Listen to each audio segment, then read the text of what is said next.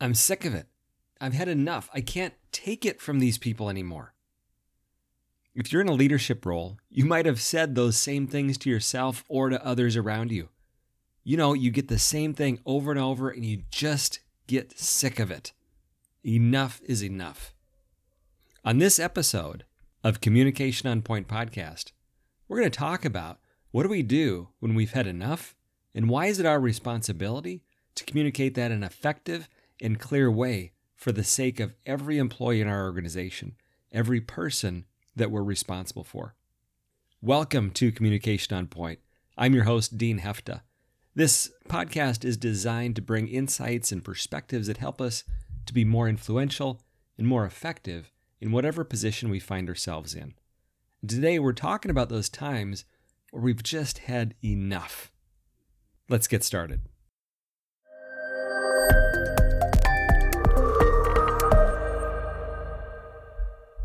That's right. Enough is enough.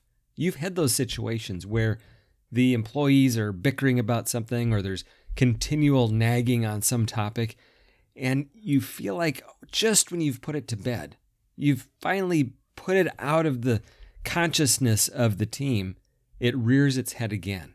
And you're thinking, oh my goodness, we have to deal with this again.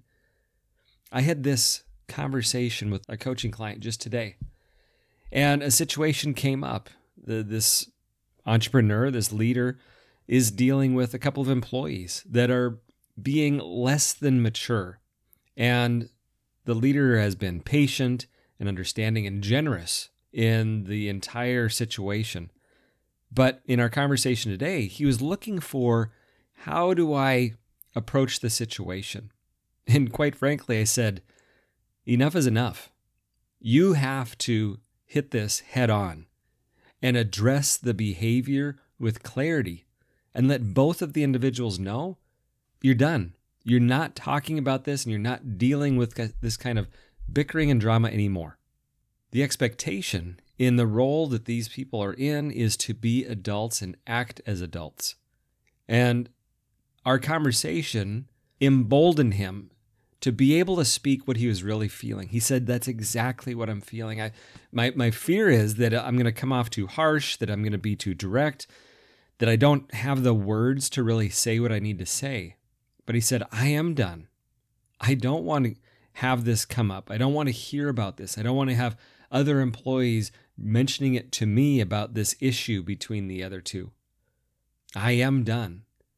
And I said, that's why you have to be so clear in this communication. So today, in this episode, I want to talk about some of the structure that when you find yourself in that situation, whether it's with uh, a family member, uh, an employee, uh, a partner in business, whoever it is, where you've come to that point where it's like the the hints and suggestions and the kind communication just isn't getting through. I've got to get clear. That's what we're going to talk about today is some tools to help us do that without destroying the relationship in the process. So, the first thing that is important if we're going to be able to have this kind of a candid conversation, to be able to share what we're experiencing, our perspective, our expectation, is that we get our head right around the individual that we're talking with, the person that we're experiencing the frustration from. And one of the things that often happens is the behavior that we're dealing with has continued and it's escalated and it's gnawed at us, and we've held this frustration in. We become more and more annoyed, more and more frustrated, and finally, we let loose. And it's ugly. We attack. The unfortunate thing is, we attack the person. We don't attack the behavior, we don't attack the, the issue at hand, we attack the person. And through that is what gives us now this outcome of a destroyed relationship. Disrespect, maybe from people when we lose our cool and we fly off the handle. And so, the first thing that we have to do when we're dealing with these levels of frustration is to be aware of them, aware of what we're experiencing, what's driving that experience. Is it something that we didn't clarify early on? Is it something we have addressed clearly? Am I am I the only one thinking this here or or am I missing something? So, getting my perspective right, maybe asking people for counsel that are around me, that understand me, that can give me wise guidance. And then as a part of that, it's getting right with the person that I'm experiencing that frustration with. So, one of the key things in being able to have those candid conversations is the ability to separate my frustration from the individual. I'm experiencing their behavior, and that is very closely associated with the individual. Typically, we think of them as one and the same. Their behavior is the person. The reality is that's not the case. Everybody's operating with what they believe as to be positive intent. They believe the things that they are doing are going to give them good results. That's why they're doing them. They didn't get up in the morning just to make our day miserable. And so when I can recognize that the individual has some sort of positive intent behind the things they're saying or doing, and I need to respect that, you know, they are people that are valuable and worthwhile and and ultimately that I care for. If they're on my team, I probably have a level of care and concern and compassion for them. At least as a leader, I should have that care and concern for them. It's part of my responsibility. And so, getting straight on that, what is it that I want for this person?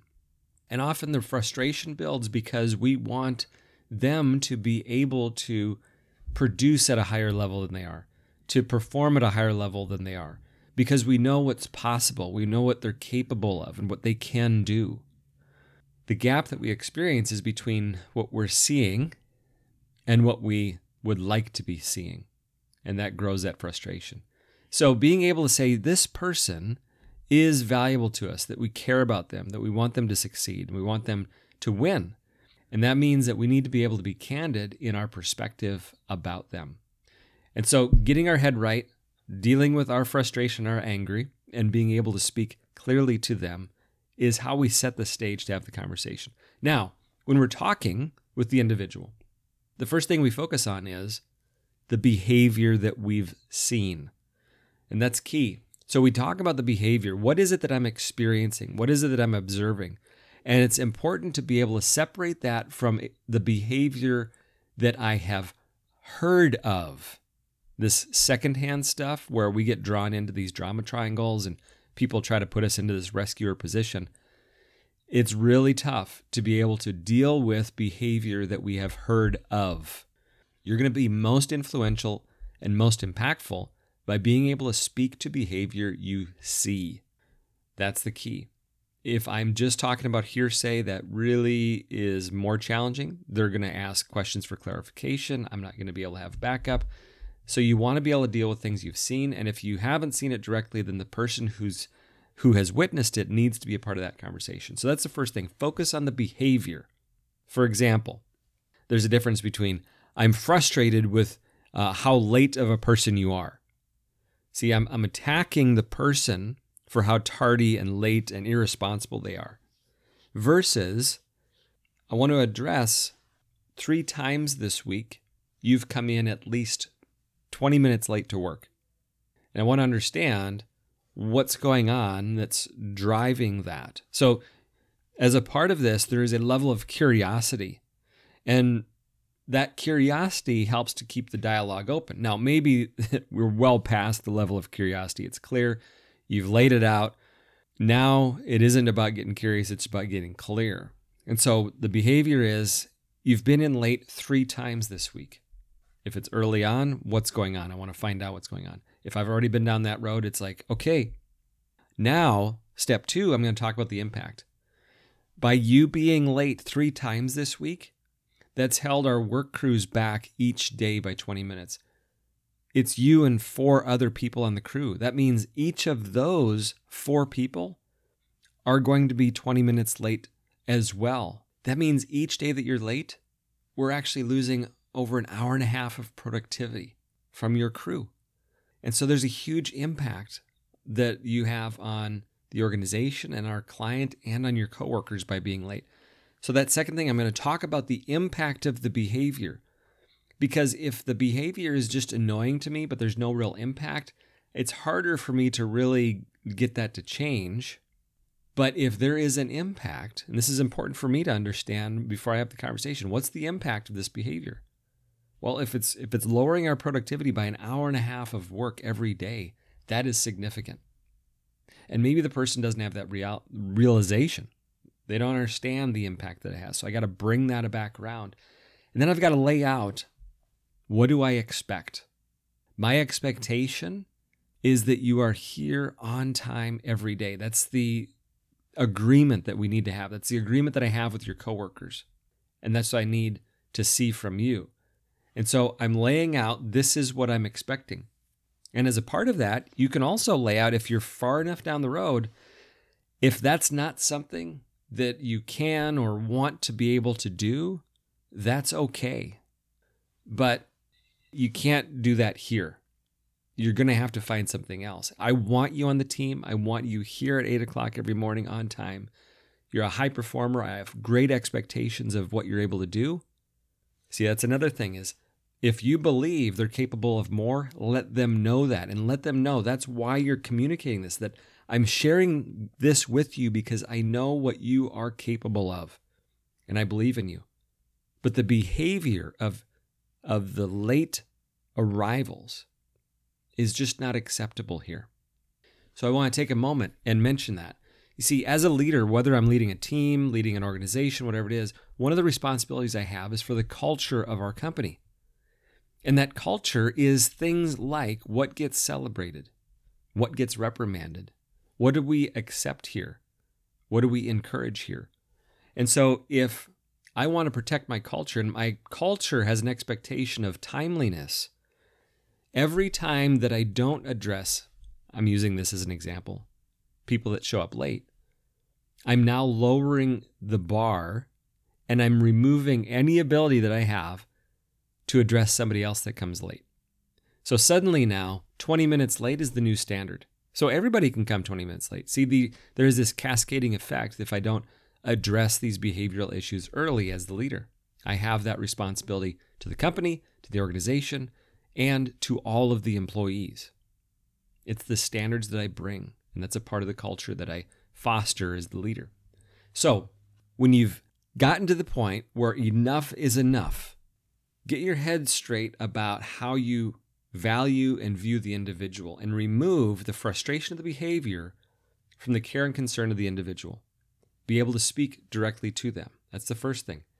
Then, when we have that conversation, focus on the behavior that you've observed that isn't acceptable, that you're done with. You can't have this anymore. And share what the impact of that behavior is. This isn't just a, a personal annoyance that I have, there is a serious impact that the organization is experiencing because of this behavior, and then connect the expectation that you have instead of that behavior. See, the key is never never ask somebody to stop doing something unless you're ready to connect to them what you want them to do instead. And that's that's the power of great coaching and candid communication when the behavior just can't continue. There's challenging conversations to have with people, but it's important ones. And being able to have them in candid and mature ways is a sign of respect that you have for the people on your team. So when you encounter that situation, I hope you're able to think about how can I break it down into its parts, have a clear, mature conversation, and lay out the expectations that I have moving forward. Hopefully, there's something that you'll be able to put to work here in the next um, days or weeks in your life and in your role. I appreciate you taking the time to join me today on this episode of Communication on Point.